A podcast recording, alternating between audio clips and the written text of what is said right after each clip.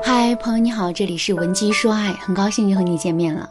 如果你在感情当中遇到了情感问题，你可以添加老师的微信文姬零三三，文姬的全拼零三三，主动找到我们，我们这边专业的导师团队会为你制定最科学的解决方案，帮你解决所有的情感问题。昨天晚上我收到了学员小倩发来的消息，她说，结婚前我老公告诉我。他负责赚钱养家，我负责貌美如花。现在我们才结婚半年，他就限制了我的零花钱，每个月只给我两千块钱逛淘宝。不仅如此，他还经常说我乱花钱。我面膜买多了，他批评我说：“上次你还没用一半，这次又买这么多，你以为我的钱是大风刮来的吗？”我买一条两千多块的裙子，他又说我大手大脚。他觉得一条夏天的裙子就这么几块布，不值得这个价钱。还有这次，我就花了一百多块钱买了一把花，他又抱怨我说我没当家，不知柴米油盐贵，还花这么多钱买花。其实我老公也不是抠搜，他会花钱给我买很贵的车子，在给双方父母买保险的这件事情上也很舍得，也会给孩子花钱报各种昂贵的兴趣班。可是我就是不知道他为什么不仅不给我花钱，还老是指责我花钱的习惯呢？老师。你说他是不是不爱我才这样对我的呀？听完小倩的叙述，我立马就明白了问题的症结所在。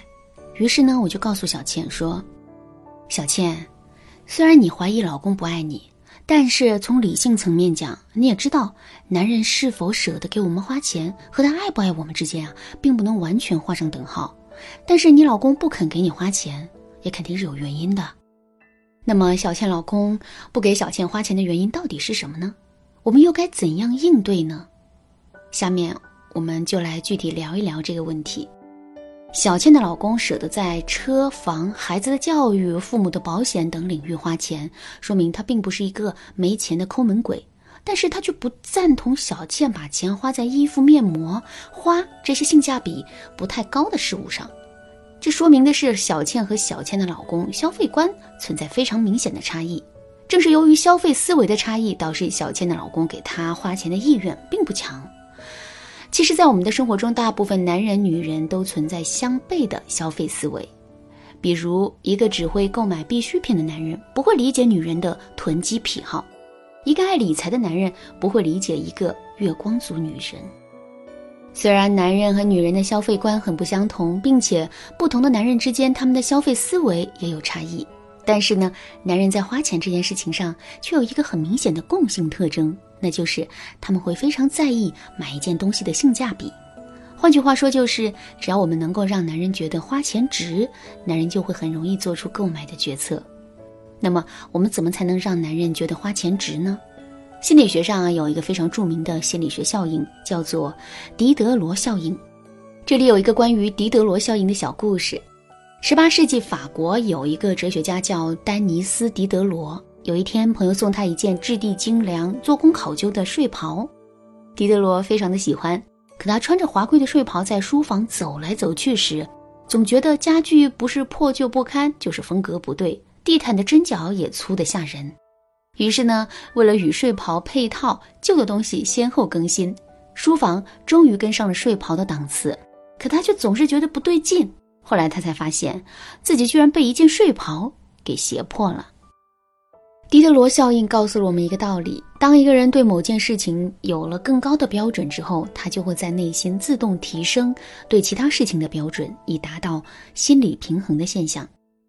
根据这个心理学效应，老师总结了两个引导男人给我们花钱的方法，分别是参照物法和附加值法。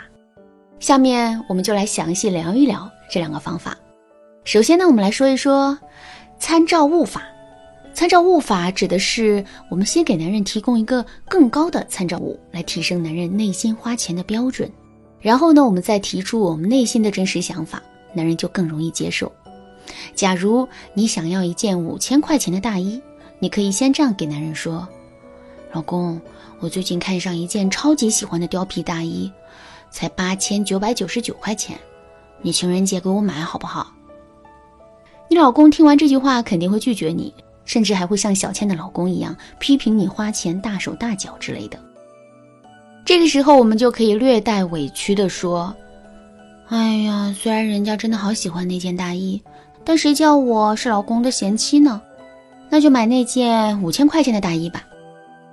因为有了八千九百九十九这个参照物，所以你老公啊就很容易答应你买五千块钱的大衣。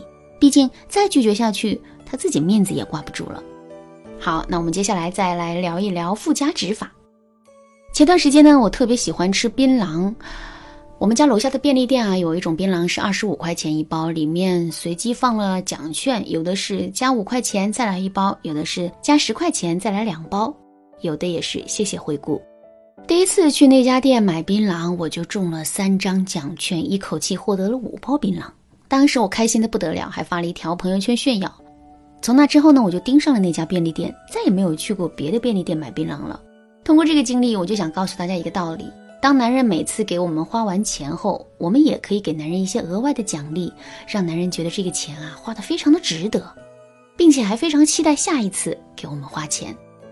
比如说，每一次男人给我们买完礼物后呢，我们都要经常把这事儿挂在嘴边，让身边的朋友们都知道他是一个体贴疼人的好男人。比如说，我们还可以直接给他一些奖励。如果我们不允许他喝酒抽烟，那现在我们就可以暂时性的让他放肆一下，允许他本周可以随便抽烟喝酒。再比如说。我们还可以给他也买一件他喜欢的礼物，比如游戏装备呀、潮鞋呀，或者给他做一桌子他喜欢吃的饭菜。总之，我们要给到男人一些附加值，让他体会到抽中奖券的快乐。其实啊，除了这两个方法，我们还可以通过给男人营造亏欠感、提高自己的价值感等方法，让男人明白给我们花钱是值得的。如果你想深入学习引导男人对你进行金钱投资的方法，可以添加老师的微信文姬零三三，文姬的全拼零三三，获得一次免费的咨询。好啦，今天的课程就到这里啦。我们来回顾一下，我们从狄德罗效应里总结出的两个引导男人为我们花钱的方法：参照物法和附加值法。文姬说爱，迷茫情场，你得力的军师。